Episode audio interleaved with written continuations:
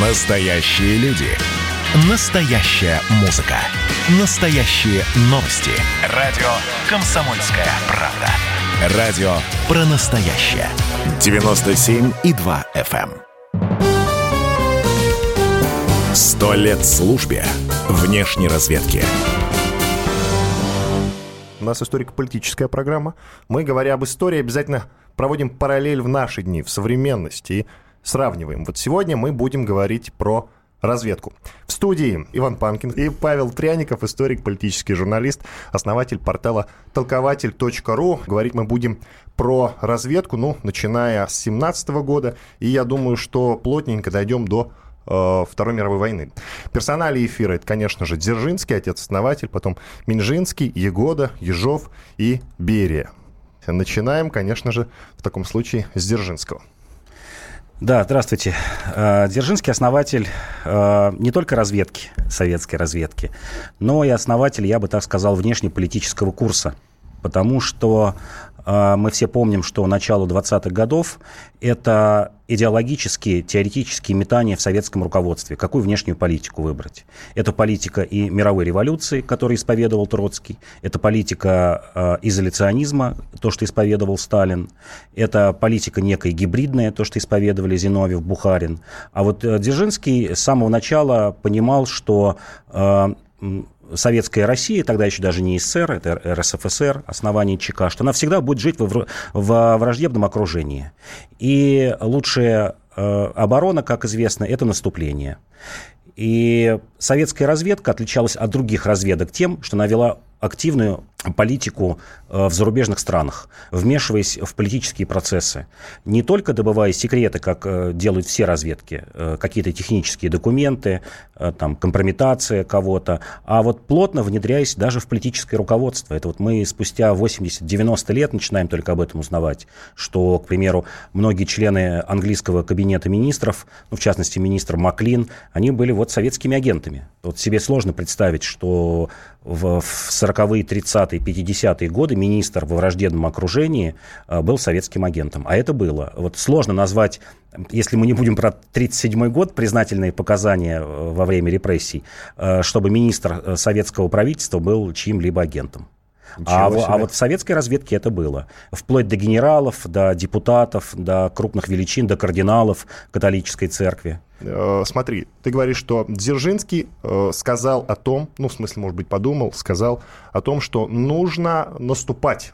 Ни в коем случае не надо сосредотачиваться здесь и бродить по Москве, по Питеру, да, и искать э, шпионов. Но шпионов кругом было очень много. Враги были повсюду.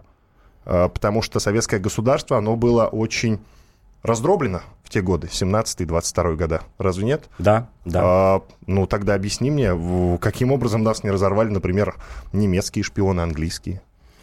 А, как с ними боролись? Боролись, а, придумали очень интересную тактику. Придумал, кстати, вот мостик перекинул из той царской России в советскую Россию а, такой шеф э, жандармерии Джунковский, который не очень был любим царем, э, вел э, во время, в царское время, в десятые годы, большую борьбу против Григория Распутина, считал, что это бич божий, который принесет только одни беды России, был отстранен от руководства, но тем не менее, когда произошла революция, он сидел в Смоленской области, там где-то в своем имении, тихо и мирно, и решили, Дзержинский решил его привлечь э, к консультированию ЧК. Это вот, вот не очень известный факт, но это так и есть. И Джунковский как раз сказал, э, друзья, вот не надо бегать за, отдельно за зайцем, за каждым. Давайте создавать некую приманку и на эту приманку ловить целую кучу шпионов, если можно так сказать. Им, например, была придумана как раз та самая знаменитая операция Трест-2, когда был э, создан псевдомонархический союз, на который выманивались из Европы белогвардейцы, террористы, Э, бывшие террористы, как, например, знаменитый Борис Савенков, то есть клевали на эту организацию, э, приходили из-за границы, они обеспечили э, приезд Шульгина, долго его вели, пробный приезд, когда он посмотрел, что он легко въехал в СССР, легко выехал, что действительно здесь есть какие-то люди, и, в общем, брали пачками. И эта система сохранялась и даже во время Великой Отечественной войны, то есть 40-е годы. Знаменитые операции, когда в Москве была создана э, якобы русская фашистская партия, которая базировалась там э, в одном из монастырей, Э, на базе каких-то вот недобитых монархистов, и на нее выманивались вот те агенты Абвера, которые забрасывались сюда. То есть опять мы приходим к тому, что я говорил в самом начале, вот к той самой тактике или даже стратегии, а не тактики, стратегии, о том, что разведка должна быть наступательной.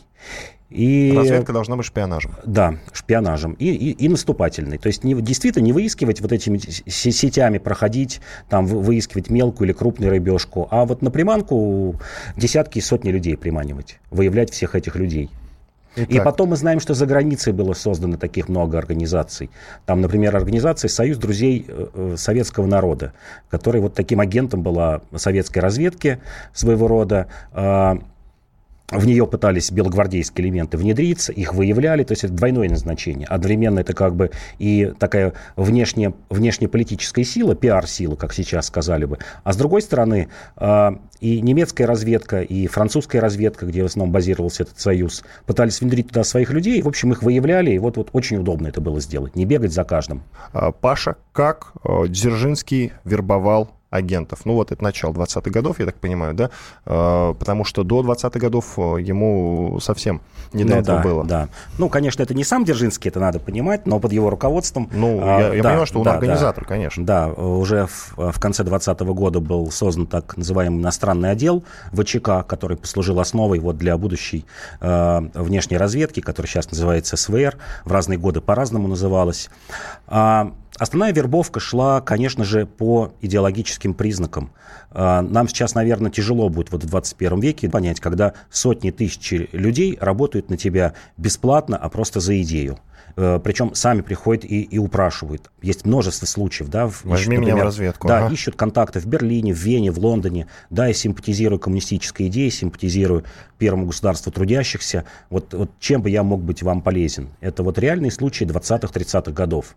И это продолжалось вплоть до 50-х годов. То есть вот это вот 30-40 э, лет, там, до прихода Хрущева, все базировалось не на деньгах, как по большей части сегодня разведка, когда тебя вербуют или на каких-то неблаговидных делах, а, обещая раскрыть компромат, либо прельщая деньгами, а вот, вот за идею. Ну вот холодная война так и строилась на таких взаимоотношениях. Да, да, Вербовали с обоих сторон за доллары. И поэтому э, никакого дефицита кадров у советской разведки в 20-е 40-е годы не было. Наоборот, был переизбыток. Нужно было вот инициативных, как тогда Причем называли... выбирали из лучших. Да, инициативных дураков еще и отсевать.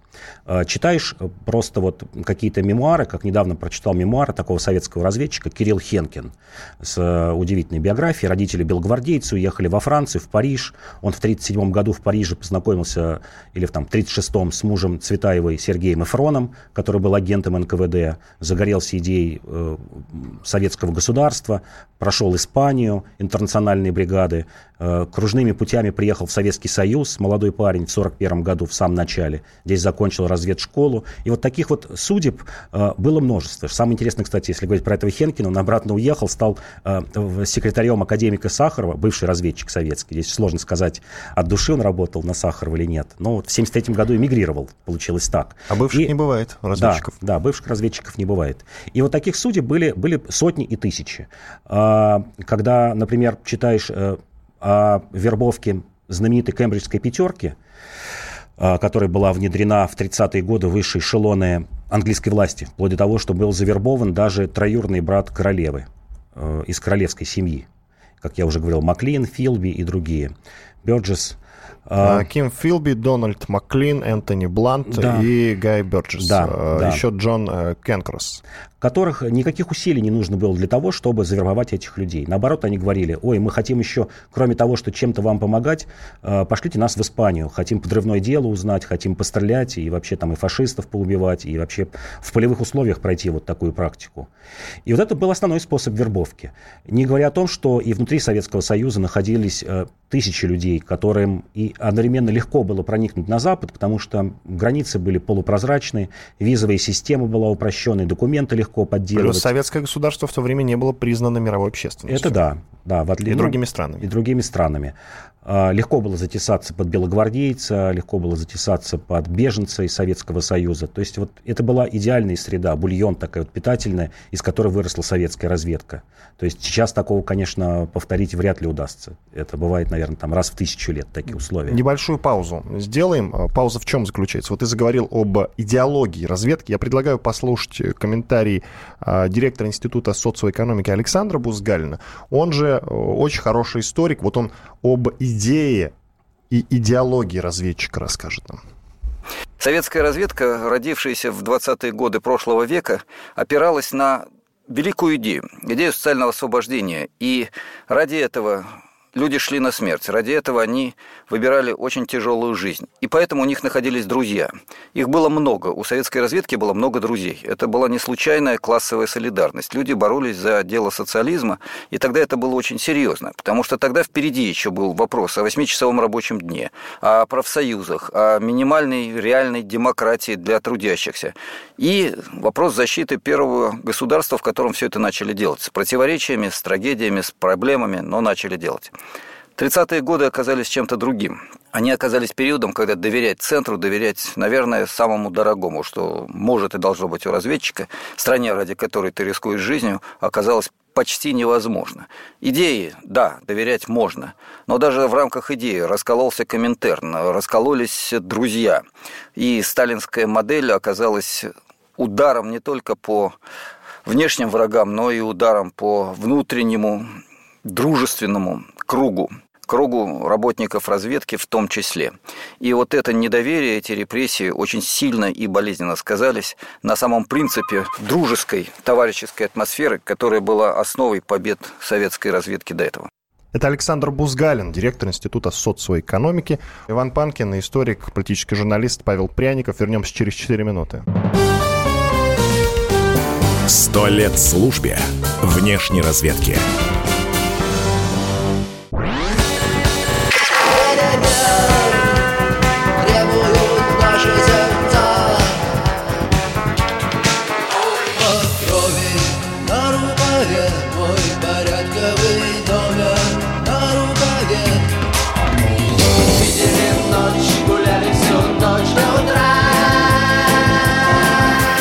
«Комсомольская правда». Радио поколения кино.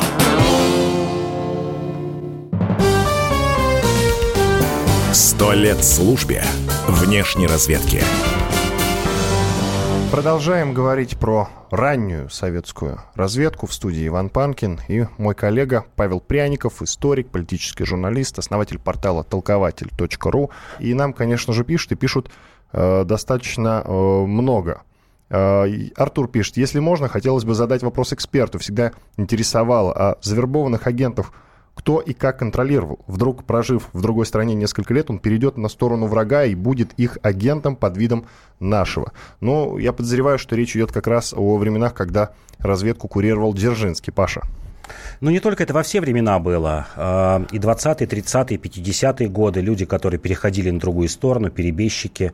А, когда-то это выходило благополучно. Знаменитый есть пример такого Орлова, глава резидентуры советской разведки в, в той самой революционной Испании, а, который, которого вызвали в 1937 году в Москву. Он понял, что сейчас дело закончится плохо, собрал свои вещички, у него жена и дочка находились во Франции, взял их и отплыл в Америку. Написал еще письмо, положил в сейф, что, дорогие друзья, да, я уезжаю, я покидаю Советский Союз, у меня остаются родственники, в частности мать и еще там другие близкие люди в Советском Союзе. Я обещаю ничего не рассказывать за границей о Советском Союзе, но вы не трогайте мою мать и моих родственников. И он свое обещание сдержал до смерти Сталина и до смерти своей матери. В 1953 году так совпало, и мать умерла, и Сталин. Он ни слова не сказал, находясь в Америке, не сдал ни одного агента.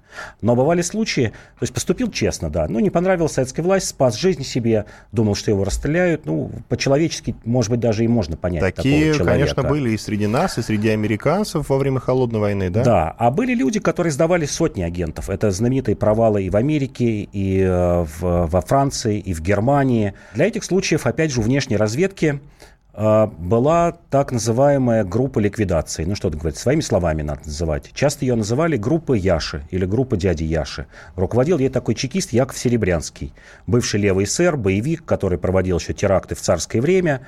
Он создал вот эту группу этих людей, которые убирали перебежчиков и, и таких случаев десятки. Не только перебежчиков, а, а вообще... те, кто предателей. предателей. Троцкого тоже, да. в общем-то, и группа вот то, дяди наш, Яши да, уничтожила. Перебежчик знал, что если он что-то рассказывает, его ждет ну, в 9-99% случаев смерть. И здесь надо уже глубоко подумать, говорить или нет. Или, как, э, как я уже говорил, тот же Орлов, тихо, мирно куда-то уехать, поменять фамилию, жить под чужой фамилией и не выдавать никого. Вот можно по-разному относиться к этому. И к убийству Троцкого, и там, к убийствам других людей. Но факт остается фактом. Нам еще пишут, кибершпионаж в нашем мире действеннее. Человек сидит дома, чувствует себя защищеннее, тем самым легче подвергается влиянию, нежели при общении с чужим человеком. Одной надписью в соцсетях можно настроить в нужном направлении тысячи людей. Подведем, Паша, итог э, работы Дзержинского на посту главы разведки. Э, коротко итоги и переходим э, уже преемнику. Итоги, итоги по всему миру были созданы э, ячейки, если так можно сказать, внешней разведки, сотни тысяч и тысячи людей, хотя официально считалось, например, э, к середине 30-х годов там 485 человек официально работало э, в иностранном отделе сначала ГПО, потом НКВД, но в реальности, конечно, этих людей были тысячи. Это разветвленная сеть по всему миру. Это главный итог. И люди, которые готовы были работать за идею. То есть никогда не было недостатка в кадрах, в том числе самых высокопоставленных. Паш, переходим уже к Минжинскому, да? Это преемник да, Дзержинского. Преемник ну, коротко историю при, преемственности вот этой. Ну, вот. меньше всего, конечно, известно его имя. Сейчас вот если произнести среди ста человек... Я, сказать, я уже называл кто... персоналей да, сегодняшнего да. эфира. Это кто Дзержинский, Минжинский, Егода, Ежов и Берия. Да, и, дай... это, и эта тройка, конечно, самая да, ударная. Да, дай бог. Коротко после... про Минжинского. А, коротко. Это такой э, человек аналитического склада ума, в отличие от Дзержинского. Человек, который предпочитал э, э, мыслить стратегически, а не тактически, потому что, в общем, до него уже до 20 26 года было многое сделано. И плюс к этому там у него было всего лишь три года активной деятельности. В 29 году он, у него был инсульт. И фактически руководителем ГПУ тогда еще стал Егода хотя формально в 1934 году, но с 1929 года он начал формировать свою группу. Противоречие со многими другими группами э, приходило, в первую очередь э, с разведуправлением РККА, Красной Армии. Здесь вообще нужно, конечно, было бы сделать отступление небольшое. И просто я кратко скажу, что существовала не одна разведка с самого начала, а три разведки. Была разведка при ВЧК и там далее НКВД. Была разведка при, ну, как сейчас сказали бы, ГРУ, при Министерстве обороны. Это называлось разведуправление при РКК. И разведка Коминтерна. Причем разведка Коминтерн, нам кажется, что это вот что-то такое эфемерное, на самом деле нет. Например, та самая кембриджская пятерка и практически вся агентура э, в Англии в 30-е годы была завербована именно разведкой Коминтерна. А если кто-то думает, что разведуправление РКК это тоже что-то такое эфемерное, ничего подобного. Если мы вспомним, что Рихард Зорге был из этой группы, и 90% атомных секретов э, были добыты именно, ну я так ее буду называть по-современному, были добыты именно ГРУ, не НКВД, а ГРУ. И вот Егода э, очень сильно враждовал э, с этими двумя разведками. И его предшественники очень сильно враждовали, э, и, и его последователи. Дошло до того, что в 1935 году ближайший сподвижник э, Егоды Берзин, он был назначен из, НК, из НКВД, уже 1935 год, ГПУ было пере, переименовано в НКВД, он был назначен руководить разведкой Красной Армии, потому что дела в разведке Красной Армии шли довольно-таки плохо как считало руководство советское. И к этому были причины. Основные перебежчики э, в 20-х и начале 30-х годов, вот эти кроты или двойные агенты или, или предатели, были именно в разведуправлении Красной Армии, а не в НКВД. Началось там первый случай в 23 году и практически каждый год. Я здесь могу какие-то вот фамилии э, упоминать. У, упомяну просто кратко, вот специально выписал, да. Э, в 30-е годы провал за провалом был у разведуправления Красной Армии. Это Маневич в Италии, э, Талнень в Финляндии, Бронин в Шанхае, Абалтынь в Австрии, ну и так далее. И доходило до того, что в 1933 году был такой агент Дидушок в Австрии. Он принялся вербовать высокопоставленного агента Абвера немецкой разведки а, по фамилии Протц. И сверху, кстати говоря, от Егоды, когда эта информация доходила э, в ГПУ 1933 год, что, ребят, не делайте этого, не надо вербовать этих людей высокопоставленных, особенно в Германии, потому что это фанатики. И дошло до того, что сам Проц пере, пере, перевербовал этого нашего агента. То есть э, в ГПУ и НКВД оказались правы. И вот мы в самом начале говорили о том, что вот очень многие люди высокопоставленные служили Советскому Союзу. Германия обратный пример. Там крупных людей не удалось завербовать. Система была похожа ну, на советскую в смысле в том, что она была идеологически очень сильно накачана. Вот не удалось в Германии. В Англии удалось, во Франции, в Америке удалось высокопоставленных э, людей завербовать, сделать советскими агентами а в Германии не удалось. И вот Егода запомнился высшему руководству как такой скандалист, который это, возможно, и имело под собой основание, если мы говорим о внешней разведке. Uh-huh. Он хотел подмять под себя эти две внешние разведки. Разведуправление, еще раз повторю, Красной Армии и разведуправление э, Коминтерна. Это ему удалось. В отношении армии Берзин, э, который, в общем, перестроил с 35 по 38 год очень серьезно, когда еще и Ежов э, был, ну, и Егода, и Ежов. Э, придал, как сейчас сказали бы таким бюрократическим языком, новый импульс. И в этом смысле Егода, ну, в смысле внешней разведки, он, конечно, сотворил много, много хорошего. Он э, смог поднять вот те две разведки. А вот если мы говорим о Ежове, а не Егоде, это, конечно, полный развал. Это вот то, что и Бузгалин, наш Эксперт угу. Александр говорил, что был уничтожен весь цвет. А, ничем хорошим он не запомнился. Ну, и время такое Причем было Причем НКВД прям превратилось в карательный орган. В карательный орган. Но мы сейчас даже о внешней разведке говорим. А, простая цифра. Из 475 агентов, находившихся за рубежом, 250 а, человек было репрессировано, расстреляно. Больше половины еще около 120 человек, там 116-118 были отстранены, вызваны э, в Россию и отстранены. Э, например, знаменитый наш разведчик Вилли Фишер – а, он как раз его миновала чаша сия, его не расстреляли, но его выгнали из разведки высококачественного специалиста, агента, разведчика, вызвали сюда, и человек пошел работать токарем на завод, вот чтобы понимать, какова судьба была разведчиков. И только с приходом Берии вот эти кадры оставшиеся, они были э, возвращены в разведку. То есть разрушено при Ежове было практически все.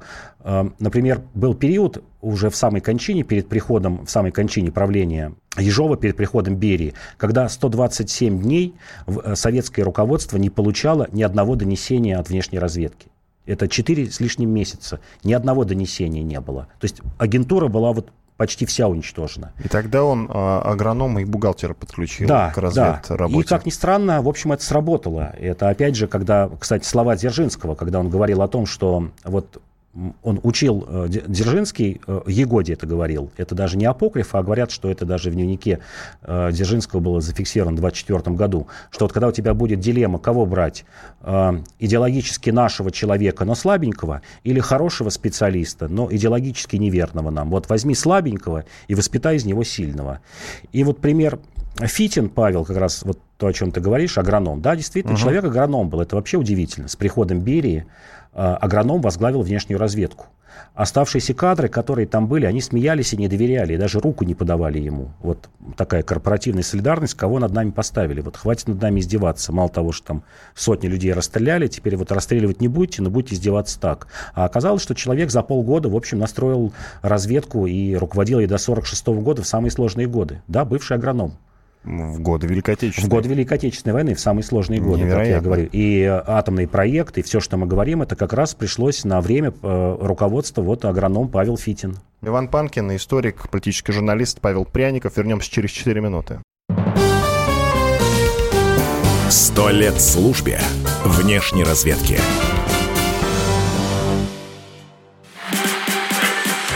А вот о чем люди хотят поговорить, пусть они вам расскажут, о чем они хотят поговорить.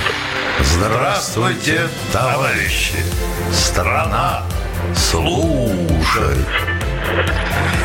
Вот я смотрю на историю всегда в ретроспективе. Было, стало существует человек, который поставил перед собой цель, да, и сделал то, что сегодня обсуждает весь мир. Комсомольская правда. Это радио. Сто лет службе внешней разведки. В студии по-прежнему Иван Панкин, мой коллега Павел Пряников, историк, политический журналист, основатель портала толкователь.ру. Мы говорим про раннюю советскую разведку, ну, начиная с 20-х годов и до Второй мировой войны. Вот это как раз э, Дзержинский, Минжинский, Егода, Ежов, Берия. Выбираю сообщение. Вот э, есть э, ироничное. У наших спецслужб слыхал я. Хорошие связи с сектой Рона Хаббарта, которая раскинула щупальца по всему миру с масонами Шуры-Муры. Так что наши штирлицы, я в это надеюсь, э, победят штатовских шпионов. Вот такое вот. С помощью масонов и сект. А, ну, я же говорю иронически. Ну, так, да, чтобы да, развеселить немножечко да аудиторию. нет, использовать надо всех, э, кто, кого можно.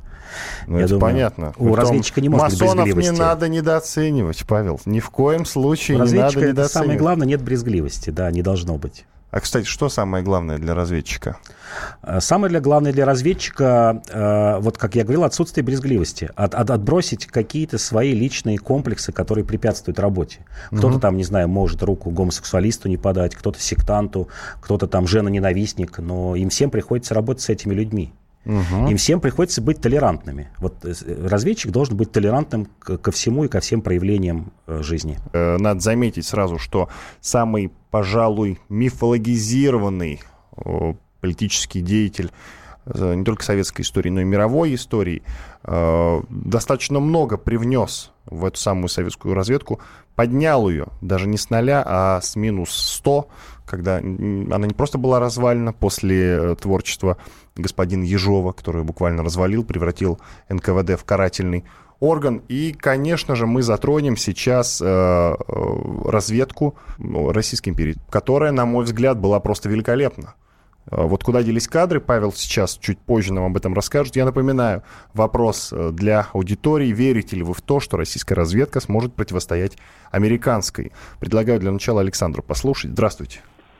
Вечер добрый. Да, говорите. Ну, э, ну, во-первых, я верю в нашу разведку и считаю, что она всегда была сильная при, как говорится, любых ее руководителях. Значит, и, и сейчас она очень сильна. А у гостя я хотел бы спросить, если бы он можно, вот, э, коротенько, пускай прояснит ситуацию. Я много очень читал, значит, о э, Фрауче, значит, э, если можно, пусть прояснит, э, все-таки он принес э, пользу или больше о нем э, романтики. Значит, и второе, вот Вилли Лемон, большую пользу он принес нам, или тоже более, как говорится, говорят, что он, одни говорят, что он все-таки большую роль сыграл, много информации нам принес, а другие говорят, да нет, Паша, да. ответь, пожалуйста. Артур Артузов, Фраучи, действительно легендарный э, руководитель внешней разведки.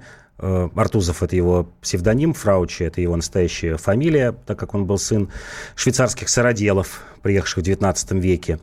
Э, умный человек, закончивший политехнический институт, стратег, стратег, который в середине 30-х годов э, очень верно оценил, и даже в начале 30-х годов, что основным противником будет Германия, за что и пострадал, в общем-то, когда э, превалировала точка зрения, что война будет с Англией, с Антантой так называемой. Сначала это малая Антанта, боялись там Румынии, Польши, Финляндии, а потом вот и большая Антанта. Артузов в 32-33 году с приходом Гитлера вот верно оценил, что следующий противник вот, вот он будет как человек, который был Егодой направлен, как я уже говорил, э, в ГРУ, разведуправление Красной Армии, и наводил там порядок, пострадал тоже в жерновах э, репрессий и действительно очень печально. Один из лучших людей был. Вилли Лемон, то, что вы говорите, это действительно один из самых высокопоставленных, завербованных в Германии сотрудников гестапо был. Относительно высокопоставленный. Э, в пользу он принес, конечно, до до репрессий, до 1937 года. С ним же, если вы знаете, я чувствую, вот нам читали о нем, но я скажу э, мало такой известной информации о том, что когда действительно разгромили всю, почти всю агентурную сеть в Германии, у, у Лемона было почти, по-моему, полтора года, полтора года период, когда он не мог связаться с агентами, просто передать им важную информацию. И доходило до того, что он там через каких-то людей посылал в Москву весточку. То есть это вообще было немыслимо, не через какие-то тайники, то есть боясь себя обнаружить. А, его информация в основном, конечно, касалась внешнеполитических планов Германии, о том, будет война э, с Советским Союзом или нет. И, в частности, э, о планах э, немцев вовлечь в войну Турцию. Пожалуй, это, наверное, одна из таких важных век, вех во Второй мировой, то, что Турция не вошла в, в эту войну. Если бы вошла, я думаю, что это очень плохо закончилось для Советского Союза, воевать на, на два фронта, а может быть и на три, тогда бы Япония вступила. Вот, пожалуй, его главная роль, когда он передал, сказал, что нет, Турция хотя и колеблется, но понимает, что с Советским Союзом ей не совладать, и будет больше минусов, чем плюсов. Ну что ж, теперь уже про Берия. Ну, про Берию ты правильно Мы сказал. уже много что... чего сказали, да, ну, нужно подытожить э, его работу. А, Берия действительно человек во многом вокруг которого накручено много мифов, в частности о том, что он там причастен к репрессиям, к основным, ничего подобного. 1939 год, приход Берии, это наоборот нормализация в, а, в НКВД нормализация во всех этих карательных органах.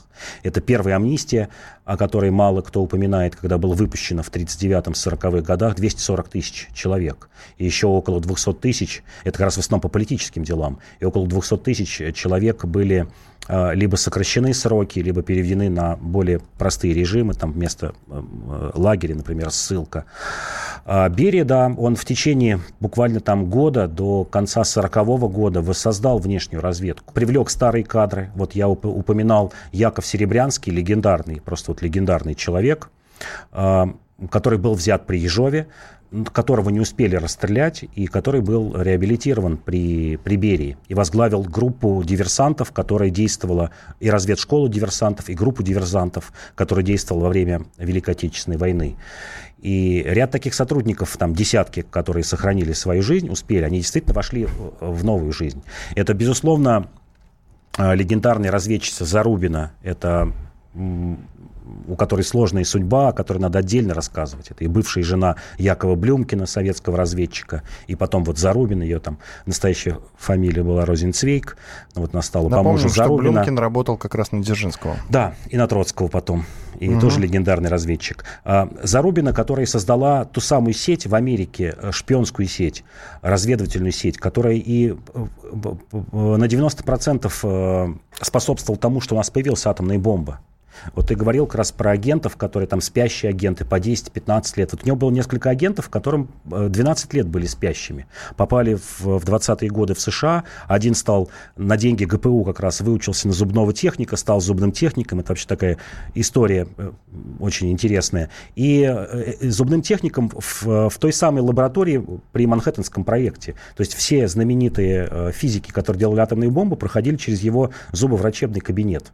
И во многом что-то выбалтывали либо ему, либо там его медсестре, секретарше. И вот это легендарная разведчица. Зарубина, о которой ну, что-то известно, но не слишком известно. Кстати, надо вспомнить, раз уж мы заговорили про Манхэттенский проект, надо вспомнить э, историю с Эйнштейном, как давили наши спецслужбы на него, и как э, у него э, выманивали информацию, в частности, да. и по, по другим известным проектам. Э, да, через Эйнштейн, любовницу, через любовницу да. Зарубина завербовала э, женщину угу. жену архите... э, скульптора Коненкова, да, которая Конен... стала Коненкова, любов... Коненков, да. Коненков, да, Коненков, точно, Коненков, да, которая стала любовницей Эйнштейна, а потом еще и Оппенгеймера. Да, вот она как раз была русской шпионкой. Да, да. Очень интересная история. А, смотри, теперь давай вернемся в а, Российскую империю. Чудесная, великолепная разведка, которая долгие, многие годы а, работала на благо Великой империи. Куда она делась потом, вот уже начиная с 17 года? Ну, часть, Просто испарилась, насколько я знаю. Ну, часть, конечно, перешла. Вот здесь я упоминал уже Джунковского. Игнатьев знаменитый, который перешел, и, в общем, благополучно, и, и репрессии его не коснулись, и, в общем, в Генеральном штабе, в Министерстве обороны, в Красной Армии возглавлял такую аналитическую группу, учил наших командиров. Большая часть, конечно же, либо погибла в гражданской войне, либо ушла с эмиграцией. А почему не получилось у нашей разведки в семнадцатом году и, и предугадать о том, что будет революция, и, скажем, планы Антанты не отдавать проливы. Но вот, на мой взгляд, я, это как бы, это мой взгляд, взгляд у каких-то историков может быть другой, не было единой разведки, в отличие от советского времени, когда, хотя их и было три, но они были централизованы. У каждого ведомства была своя разведка. Была разведная сеть у Министерства финансов, у Министерства промышленности, у Генерального штаба, у военно-морского флота. И каждая из разведок, вот эта вот разрозненная, поставляла информацию наверх, где-то часто просто утопала в каком-то, как, как у нас принято в, в нашей истории, в бюрократическом аппарате. Э, что ж, коротко подведем итог. Э, ты традиционно я спрашивал твое мнение на вопросы к аудитории. Верите ли вы в то, что российская разведка сможет противостоять американской? Прошу, 30 секунд. Да, безусловно, конечно, может противостоять, в том числе и благодаря той самой школе, которая была вот за почти сто лет наработана. Я думаю, еще агентов много осталось э, со времен Холодной войны, тех самых спящих агентов, о которых угу. мы говорили. И как сказал Феликс Эдмундович Дзержинский, у чекиста должна быть холодная голова, горячая сердце и чистые руки.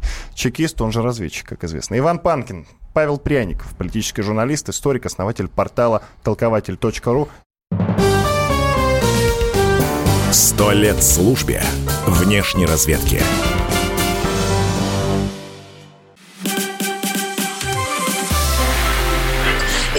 Начало.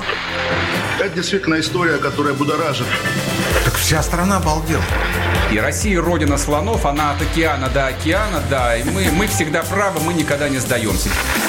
И самое главное, что же будет дальше? Комсомольская правда. Это радио.